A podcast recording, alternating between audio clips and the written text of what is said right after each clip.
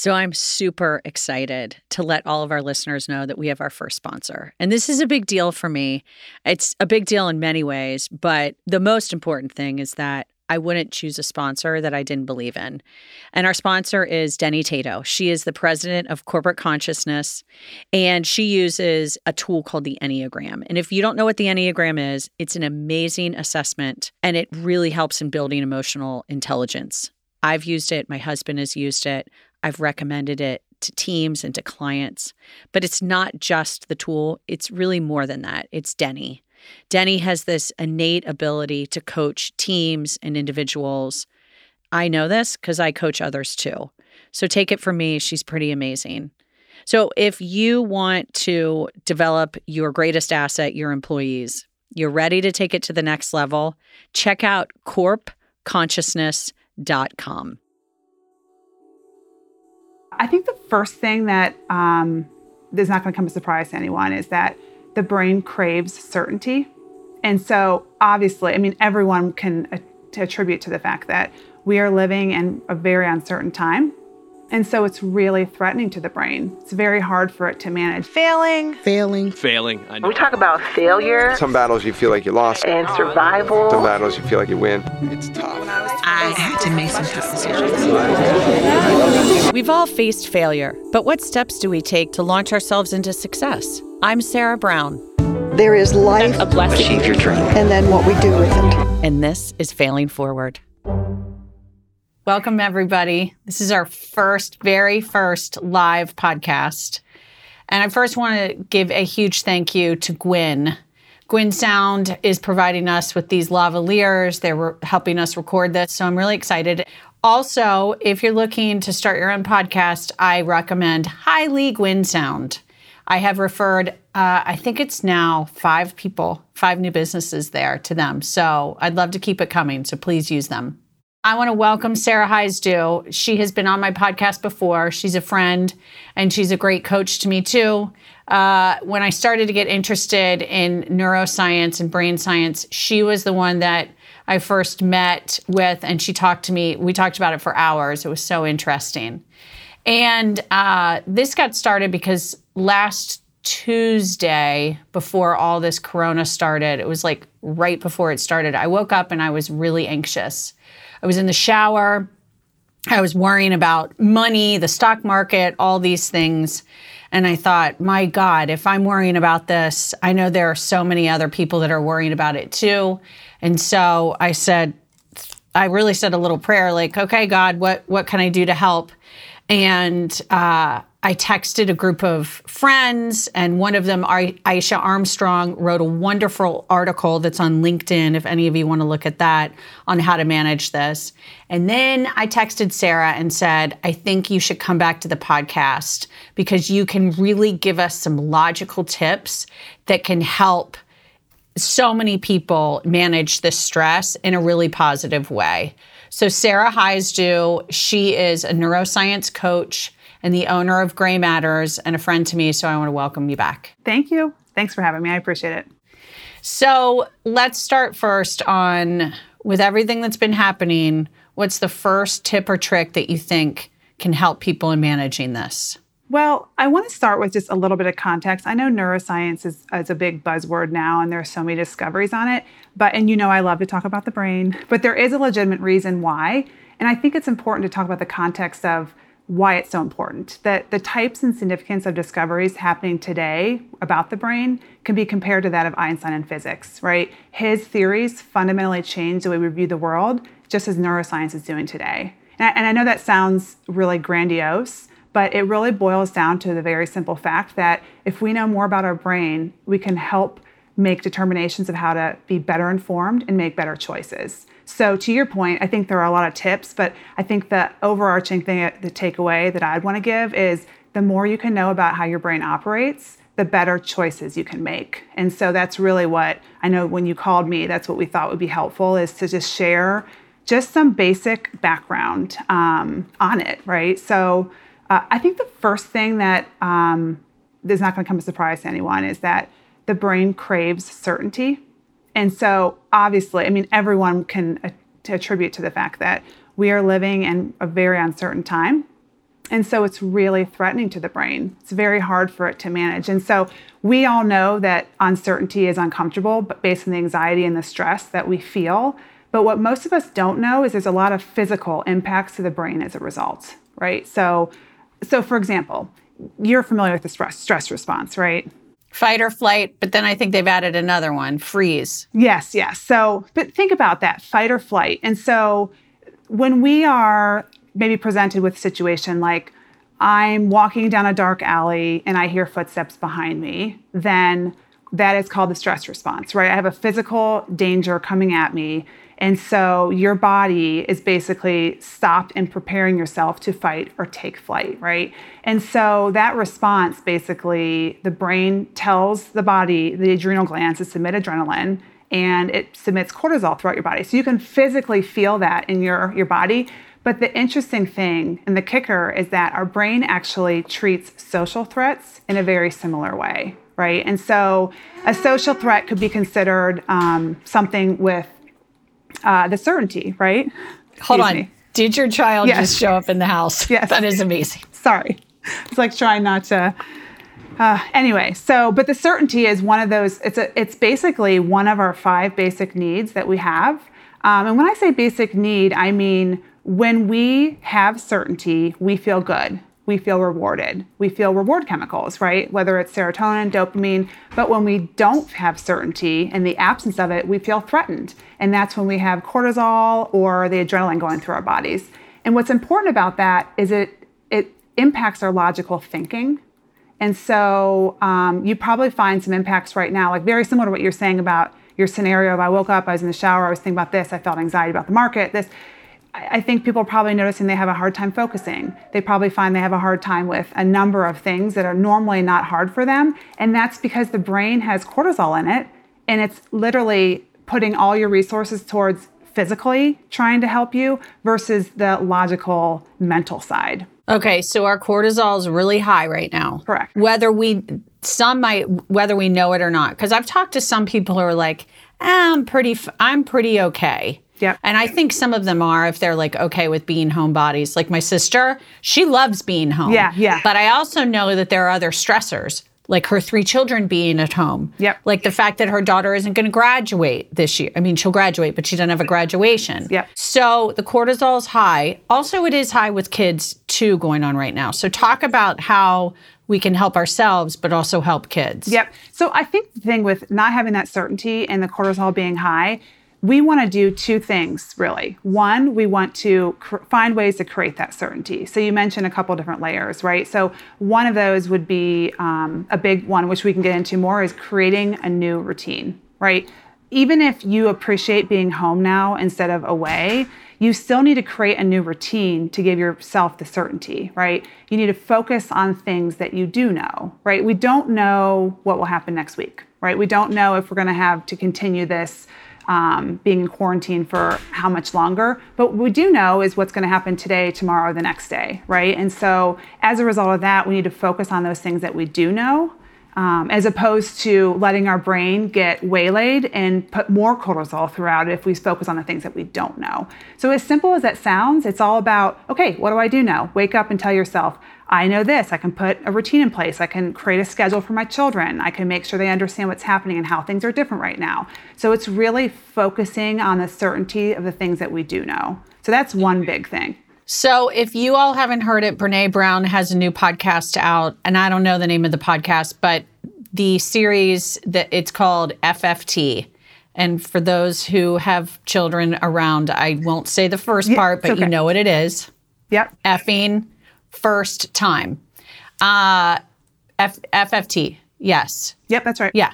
And she was talking about, I loved this. She talked about, I listened to it yesterday, creating that certainty that you need to create. I'm going to talk kids for a second. Yeah. Creating that certainty, you, you want to create that routine for your kids, but not to the point where they have to rely on you for the certainty. So helping them create a routine or certainty that if you're not there, they're, they would be fine without you. Yes. So, um, routines for kids right now, and let's talk for us too, but routines for kids right now is what?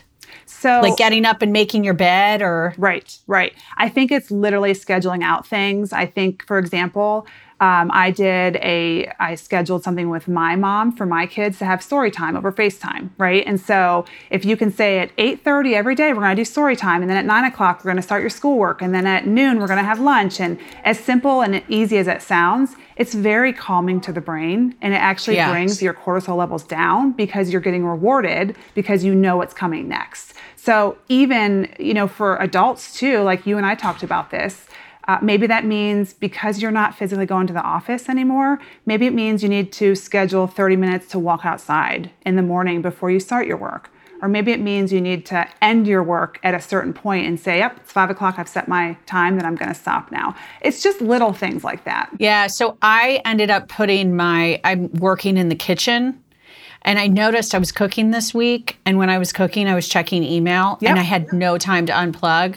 So the last two nights what I did was I unplugged. I actually physically moved the computer into another room and and separated it out. Yep. But it seems like my work and day are blurring. Yep. Which today, I got to tell you, I was tired. Yep, it really is hard. I mean, that's a whole nother layer too of that. Um, creating that separation and your energy level is going to be more depleted because the brain tires with use. And so the more that you integrate all of these things, it becomes like one big week long of the same stuff happening. The more that you can create that separation to give Yeah. your brain the breaks is really important to maintaining your sanity. Okay, so what are other ways that you can give yourself boosts in cortisol? Yep. Because, okay, first of all, food, alcohol, negative things for Yeah. us, I'm sure, have start shopping. Right, Hello. Right. Right. So, what can we do for some healthy cortisol boosts? Yeah, so we want to reduce the cortisol, right? The cortisol is Or a sorry. negative. Yep, I knew you meant that. Um, it's it's stressful, right? So how could so the biggest thing I would say is the antidote to cortisol is any reward chemical, which can happen a number of ways. So, for example. Um, and these are not new things, by the way, but I think again, back to knowing what's happening in the brain to give you the reasoning why to actually follow through with it and why it's actually helpful for you.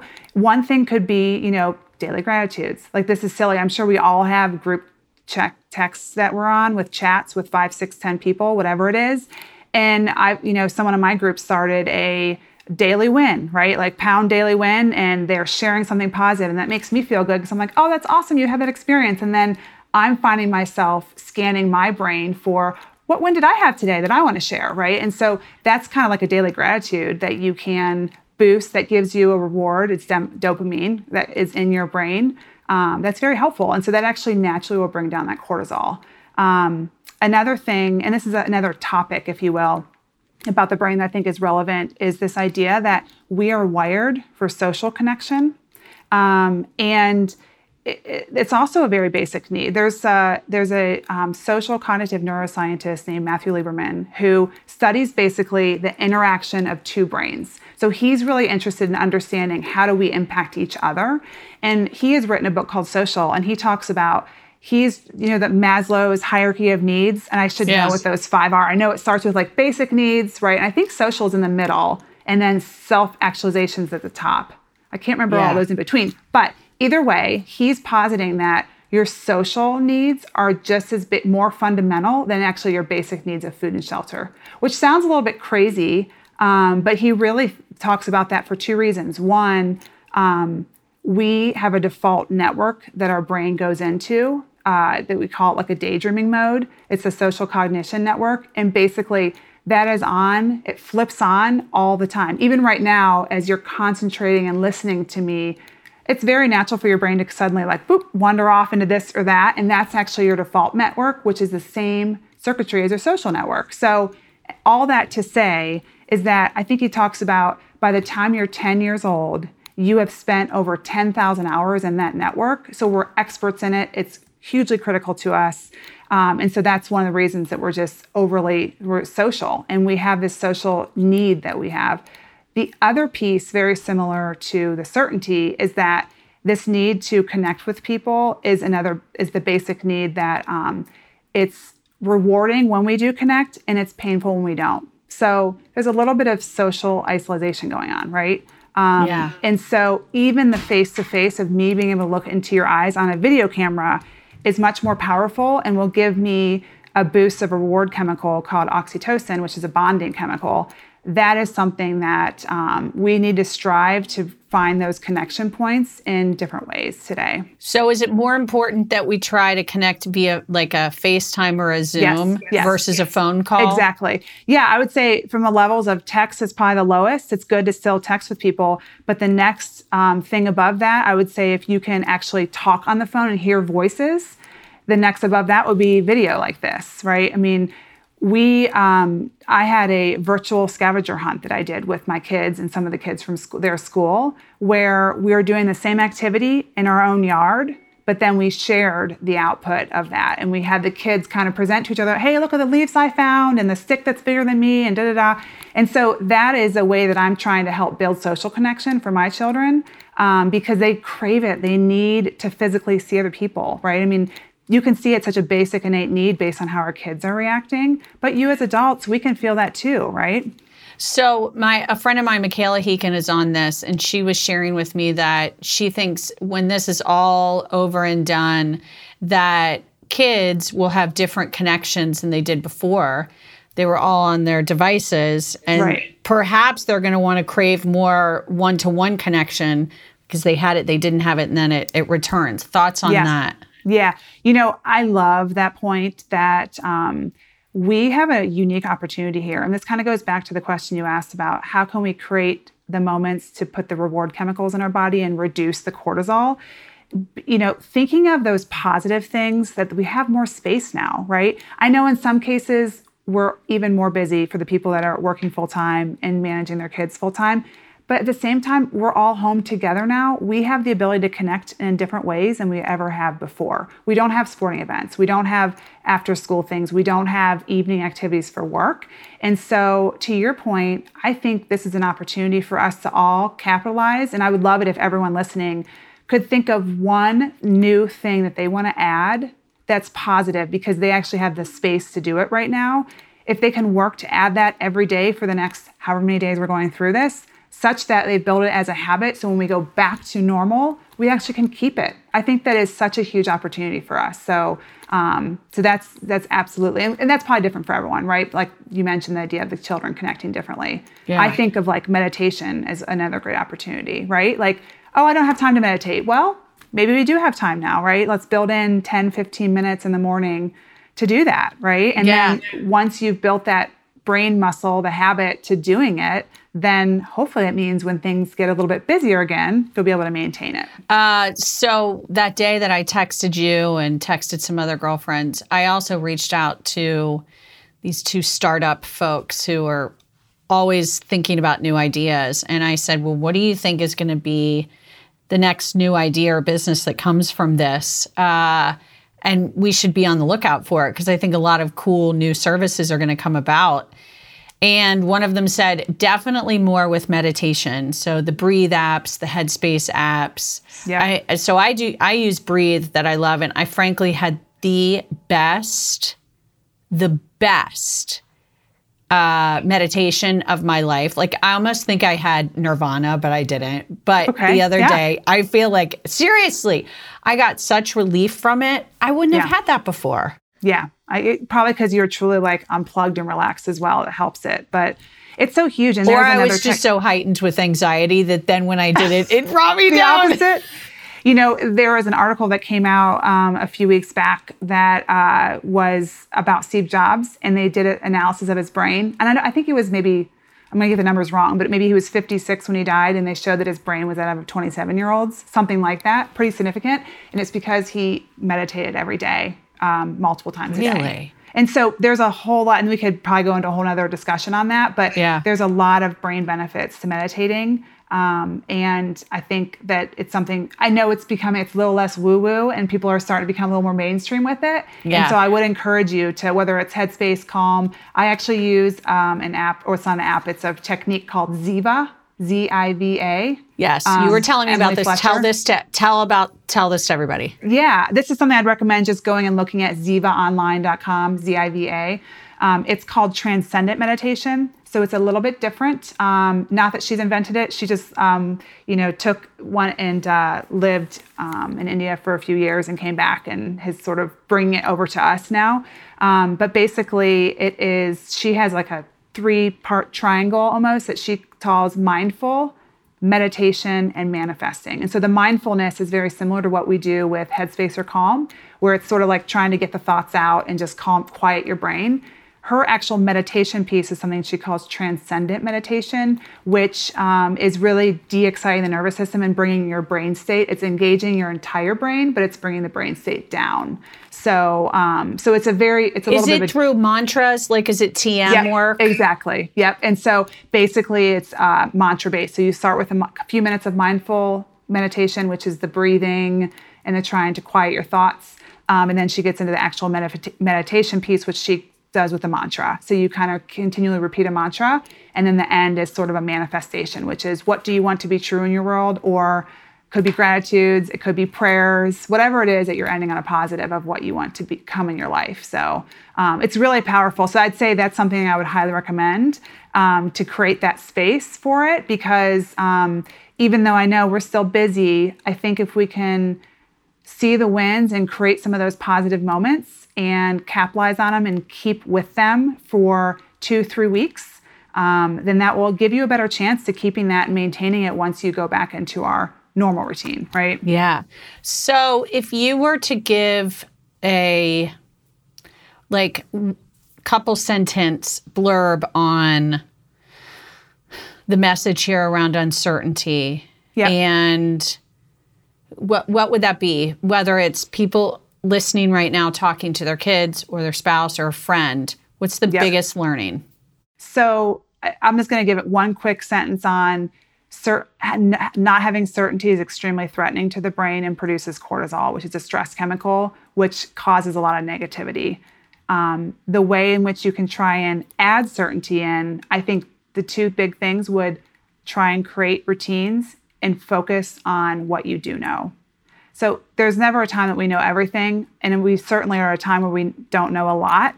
But we there are also a lot of things that we can focus on that we do know. I was with a client last week um, who's actually on. I see her, but um, she uh, shared how her team. She's trying to lead her team, and she shared how her team was like, "Well, I don't know what's going to happen in three weeks. We're supposed to do this and this." And she's like, "We don't know what's going to happen. Let's not talk about that right now. Let's talk about what we're going to do this week." Right. And so that's an example of focusing on what you do know. And that's very calming to the brain, right? That feels good.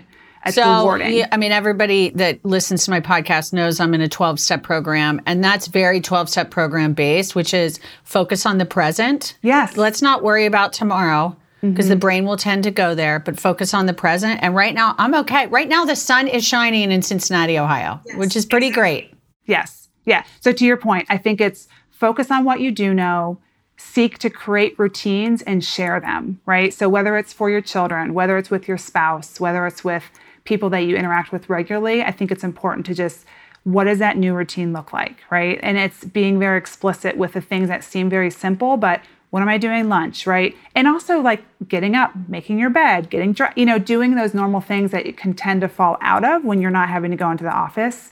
Um, so I think it's just the more that you can do the routine and follow it, that's again certainty. Your brain is checking off in its list, like, oh, I just did this and I said I was going to do that, right? I did whatever I'd scheduled. Um, Yeah. And it, even though it seems a little bit over the top, it's actually providing that certainty and it's helping calm the brain, giving it reward chemicals as opposed to the negative stress chemical of cortisol. uh, would you recommend staying away from anything that tends to cause an increase in cortisol You know, that's a great, great point. So one of the things I think that's probably high on that list would be engaging in media, right? Such a common thing. We all are in an information gathering mode, but I think it's also stressful because we're we're grasping to try to understand what are our what's our leadership saying, whether it's Donald Trump or our local governor or whatever it is.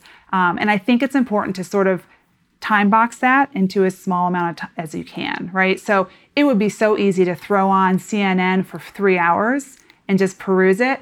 But the reality is, you can probably get the nuggets you need out of it by asking a friend what the synopsis is, looking at a website to see what the latest, instead of sitting there and dwell. So to your yeah, point, I would think also having that television running while you have other people or children in the household is not a good idea too. No, exactly. I think just kind of trying to limit that. That could also be built into your routine 30 minutes of veg time, whatever that looks like, Yeah. right?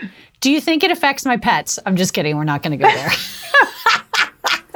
That's Okay. a great question. Do not know. yeah, yeah. All right. So, um, any other things that you want to share with the group, or you want to open it up to questions? Let's open to questions and then we can see where it goes from there. Okay. So, Adrian has texted us some questions. All right. My boyfriend does not want to video call with me. How do I talk to him about that? So, don't know if you want to be as aver- avert as this, but I think it's helpful to say, listen, I'm feeling a lot of anxiety and stress, and I think it'll comfort me um, to do that. And now, again, this goes back to the whole point of if you know about what your brain needs, you can seek to give it that. And so it's just as simple as, gosh, my brain needs to, to emotionally connect with you. And I need to do that by seeing you physically um, in the absence of not being able to be with you physically. And so I think maybe just pleading that way of just, I know this is something my brain needs. Would you be willing to do try it for X amount of time? And I hopefully the benefit would be when they actually can go do that, even if it's for five minutes, hopefully he'll feel that benefit too, right? Because it is oxytocin, that bonding reward chemical that gets released when you are doing that. And so Yeah. hopefully then that reward will be enough where it feels good, where he's like, okay, I'll do it again. Okay, somebody said my daughter has lost motivation and interest in schoolwork since her school moved to online learning. How can I help her? She's in high school, by the way, ninth grade. Okay. Okay. Um, again, this is so hard because she's probably missing the discussions with people and just sitting side by side with someone. So, just like you asked, Sarah, the clarification of instead of texting with someone, I mean, are they video chatting? Hopefully. If they're not, I would highly suggest doing video. Um, you know, texting is not talking even. So, even if it's you can't do video, but even physically talking on the phone, um, I mean, I heard from a friend the other day, they were hiking in Ault Park and they said they saw a group of high school kids playing cards on a bench with gloves on and all, like they were kind of doing the whole like sun, enough distance. And so I think when you can be creative and just try and infuse some time um, to get them connected. The other thing is if they can't video chat directly, I think it's even if, I think you made a suggestion earlier when we were talking, even getting outside and going for a walk and being out in the air and changing your environment, that's going to uplift your mood. So I think what will happen is if there are uplifting times in the day that are helpful, then when it comes to doing the schoolwork, the motivation will come up more Yeah. than it would have had she not had other activities that are positive and connecting. What are the ways you suggest we connect with our kids? I think we have such an amazing opportunity right now. Um, I know there's a amount of schoolwork to be have happening. I would argue that the social connection of playing games with them. Um, I'm building Legos with my kids every day, like literally a Yeah. whole Lego set every day, which is ridiculous. But I think as much as we can get the social connection with them, whether it's playing games, doing puzzles, going outside, going for walking the dog as a whole family, not just as you, anything you can do to just physically be with someone with your kids. I know that we probably feel stressed like, are my kids learning enough because you know you're not a teacher and they're not in this classroom setting. But the social learning is so critical as well. And the more that you give them that basis and that foundation, I think that's gonna pay dividends. And it Awesome. get, makes them feel rewarded and makes them feel good. And by the way, when you feel rewarded from a random activity, whether it's going for a walk, which gives you endorphins, which are also positive chemicals, that is going to carry over to the next thing that you're doing, even if it's something that you're dreading doing, right? So the more, again, thinking about that, think of a teeter totter of like cortisol up here, and the more that you do something good, positive, it's like a, it's the antidote of that is any reward chemical. And by the way, it's so easy to get those reward chemicals going in our body right? We've talked about so many ways to do that. So if we can just fixate on that, whether it's thinking of something you're happy about, sharing something you a win you had, all of that stuff is causing you to produce those reward chemicals. I also think um, painting or journaling is really important. I don't know if Yep. it was you or somebody else that told me that writing has that direct, I think it was you. Yeah, yeah. Share that. Yes. So, um, And I'm not a- on my phone. I'm just pulling these um, questions, up questions. from Yeah, Adrian. no worries. Yeah. Um, I- there, there is a level of it increases your processing fluency and your ability to think through whatever you're writing about if you're physically writing it. When you're typing, it's a little bit um, tough because you suddenly get into formatting and your mind starts to jump around a little bit. If you physically journal things and write things, it allows you to actually stop and think more deeply about whatever it is you're writing about. So, um, journaling is another great way of sort of processing that anxiety or stress. Again, not a new recommendation, right? But I think knowing what it's doing for your brain should give you the reason to why to actually say, you know what, I am going to take five minutes and just do it today. So it's not in none of these things are new recommendations, but now it's like people are feeling the pain, so they're like they'll think, okay, I might as well try it. Right. And right. they work. And again, it's like knowing the science behind it. It's like, oh, this is how I'm actually helping my brain. And that help that you're giving it in one area is going to continue to carry over to other areas. All right, let's let's uh, get to Sarah's question. It was any suggest. Uh, this is another Sarah. Yeah, Any yeah. suggestions for families with kids on how to build structure and predictability without being too rigid? She's trying to balance flexibility, free time, structure, and she's struggling with what's best. Well, I, I love that question. I mean, I think back to the routine, right? So there's, I think maybe you can set the bounds of what you're comfortable with to say between these five hours of the day, I'm going to schedule that. But I also think you can even say, hey, here's an hour. What do you want this to be? Involve them in it, right? What do you want to create? Get them to do some thinking about it and that they take ownership of it that way, right? The brain Yeah. loves novelty and the brain loves to, um, you know, if, if you're trying to get someone to do something and they're not feeling motivated, the best way to do it is to get them to come to the conclusion due to themselves. And so it's maybe giving them the onus. When you Um, say the brain loves novelty, what do you mean by that? So um, if it's, you know, we're in a little bit of novelty right now where I'm used to going into my school and doing XYZ and having these expectations of me. And now it's slightly different um, being at home. And so we need to capitalize on the positive side of that. Say, so anything that's new, even like the novelty of a new text coming in, if there's something that um, the brain actually releases dopamine in the anticipation of learning what is coming. And so that's what I mean about the novelty. And so it's a really interesting thing where, as long as it's not in too big of doses, right? Like you don't want it to be back to that uncertainty of like what's going to happen next month. Well, that's threatening and scary because it's too big. But if we can create small mini things of, hey, maybe I've got a routine and I'm saying eight to nine is this, and I have 10 to 12 is open. What do you want to do in those two hours? What would be beneficial, right? Let them kind of define what that looks like and what would bring them. And maybe even ask the questions like, what would bring you joy? Like, what would be a good thing that would offset some of this other tough stuff you're doing and get them to think about it? I think too, what would you like me to do with you? Or what would you like to do, you know, with your siblings, whatever it might be? Yeah, that's actually a great point. Back to the other person that talked about that connect. How do I connect more with my kids? I think even um, there's a parenting technique that we've used where it's, um, and it, I know the science behind it, so that's why I like to do it. Is if you can even strive to spend 10 minutes a day with each child, on undivided attention, and do ask the question what you said. What do you want to do with this time? How do you want to spend it? And you don't tell them what you're doing, but ask them to define it.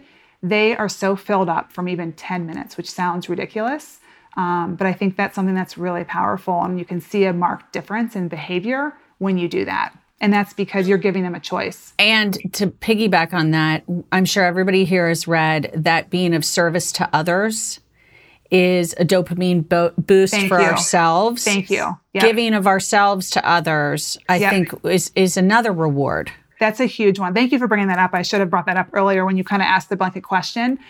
Another huge one is just as small as it is, it doesn't have to be, I have to make a full meal for my neighbor, but it could be, hey, I'm going to go um, knock on my neighbor's door and just leave them a little something on, the, on there or just set, pay them a compliment, whatever it is, or like, hey, I went to the store, I picked up three extra of these and I'm leaving it for you, right? Um, whatever you're comfortable with. I realize that there's some sanitary stuff with that too, right? Yeah. But um, whatever whatever you're comfortable with, I think if you do something nice for someone else, and this goes back to our need to connect and our basic wiring of needing to connect, it's a double whammy in a positive way when you do something nice for someone. So Sarah, if I if I go out of my way and drop your favorite cookie off for you, right, um, during this time, I feel good because, and I'm getting oxytocin because I'm doing something nice for someone else. We were wired this way because it actually increased our chances for survival back in the day of the proverbial saber-toothed tiger, right? Where if we work together against a threat, we are more likely to survive. So that's why our, our body produces that oxytocin.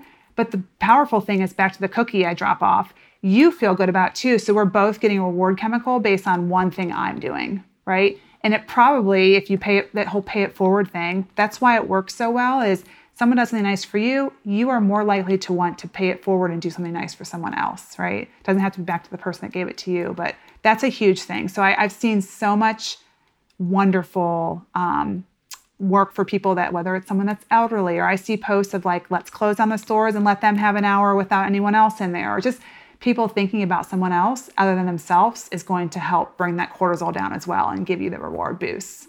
So, everybody listening, add to the chat what are some things that you've done or that you've seen others do that you know boosts that reward chemical in the brain? Because I'd love to see some of that. Because Yep. Sarah and I are just two people, but all of your ideas are amazing. Okay, here's our next question.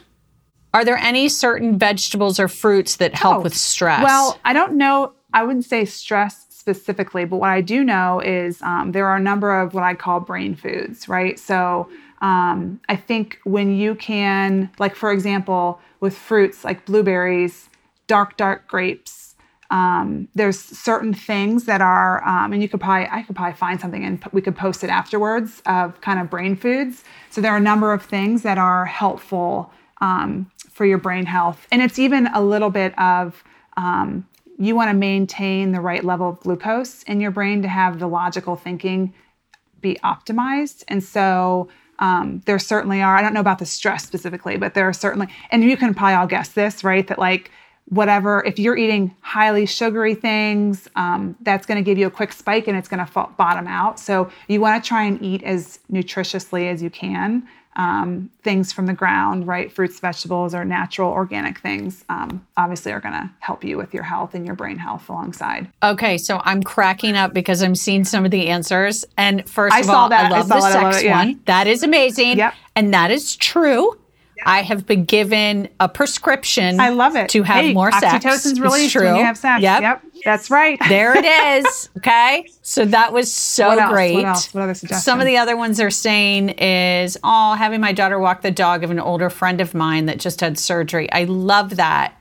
And then this one is we've been doing Love Ninja missions where we secretly drop something off on people's doorsteps and run. Our kids are getting the biggest kick out of it. And every morning at breakfast, we come up a pl- with a plan of who we're going to, who's going to be our next victim. It's amazing. And if you can keep that when you go back to your new routine, keep it. It's amazing, right? It's such a such an inspirational thing. Yeah. And look what you're teaching your children, Yeah. right? Like they're learning that that wonderful thing too. That's really cool. I love That's it. That's awesome.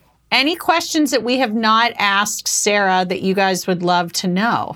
Oh, wait. Somebody texted me separately. Thank you, Tiffany. She said one thing that she's doing is trying new recipe ingredients that she doesn't usually use. Dave and I have been doing that too. Actually, he's been cooking more and I love it. It's amazing. And we never Yes. would have done that before. Oh, here's another question. Thank you, Karen. I'm sorry we didn't see that. She said, I've noticed that extended screen time increases physical fatigue, such as migraines, eye strain, etc. How do we deal with this when it's necessary that we're on our computers for multiple hours a day? I think taking breaks from it if you can, um, taking breaks with physical, like, like walking outside, seeing the sun. Um, it is it's it's so tough because um, the brain does tire with use, and the technology is such a. I mean, it's like a double edged sword, right? It's a wonderful thing. Obviously, it's helping us in these times, but there is a lot of negative impacts of it as well. So um, I think it's just creating some boundaries that you're comfortable with. Like I would challenge to say, do you really have to be on hours on end, or are there other creative ways to get around that? Right? Like, I, I don't know what those specifics are that they're having to be on for, whether it's for work meetings or if it's for school stuff. But I would say that push the boundaries and let them know that that's how it's affecting and come up with a solution of a different idea of how to do it, right? Maybe it means taking a break and spacing it out a bit more or just trying to eliminate those things that aren't absolutely necessary. Um, I today I took like a 30 minute nap and it was amazing. Not everybody can nap in the middle of the day. I know somebody, he works at Fifth Third, I will not say his name, but he would go to the Mercantile Library every day in the afternoon, take a 30 minute power nap, and then go back to work. It's actually very brain healthy for you, recharges you. So, do you know there are a lot of companies that have nap rooms now? Have you heard of this? I think 8451 here locally has it for sure. One of my clients. Yep. What? Yeah. I would use that every day. All right, here's another question. Um, advice for helping kids deal with the loss of things like prom or graduation. That is such a hard one. I do feel like I've said this so many times that this is a blip for a lot of people. It will be a blip. I know it doesn't feel like it right now in the Yeah. middle, but I do feel my heart goes out to those that are in the one time stage, right? Where it's like one chance. Um, I know it's so hard. I think trying to figure out what special moment you can give them, asking them what would make it better, kind of to your point earlier, asking them for how could we give you something that might not be a replacement of it, but that would feel good for you. Um, and it will have to obviously be after the fact, right? I think we're gonna have to get really creative with that. That's so hard. You know what else? Um, my nirvana meditation that I said I had the other night was the point of it was just sitting in the disappointment. And so I think I love when Brene Brown has talked about just sitting with a friend when they're upset about something. So I think even with their kid, even if they're sad about it, acknowledging, of course you're going to be sad about it, and I'm going to sit with you in this. Yeah, I agree. It's it's so powerful because sometimes people don't want the answer. They just want you to sit with them, right? And and empathize with them. So you're right. The other thing, and this is going to sound, I hope it doesn't sound cold in the middle of it, but um, that is going to make them stronger in the long run, right? Life is full of disappointments, and life's not fair, and we all know that. Um, and it's hard going through the experience, but out of that, down the road, I'm sure they'll grow in different ways um, than they would have had they not had that happen to them. So, Yeah. Well, girl, that's what Failing Forward's all about. That's right. Exactly. I know. So I think that was a perfect close. And I just want to say thank you, Sarah, for being on here today for our first ever live podcast. I also want to thank again to Gwyn Sound for making this all possible. They literally put the lavaliers, dropped them off, but put them through my mailbox yesterday. So thank you. And thanks for your questions. If you have any other questions uh, or you want to reach out to Sarah, we'll have that in the show notes so you can grab that as well. In order to keep the show going and growing, we need the help of great advertisers. But we want to make sure these partners are people you actually want to hear from. So we need to learn a little bit more about you. Please go to failforwardpod.com backslash survey and take an anonymous survey that will help us get to know you better. Again, that's failforwardpod.com backslash survey. I want to thank our sponsor, Corporate Consciousness, and everyone behind the scenes, especially Adrian Donica and the team at Gwyn Sound. Also, please find us on Facebook, Instagram, Twitter, and LinkedIn at Fail Forward Pod.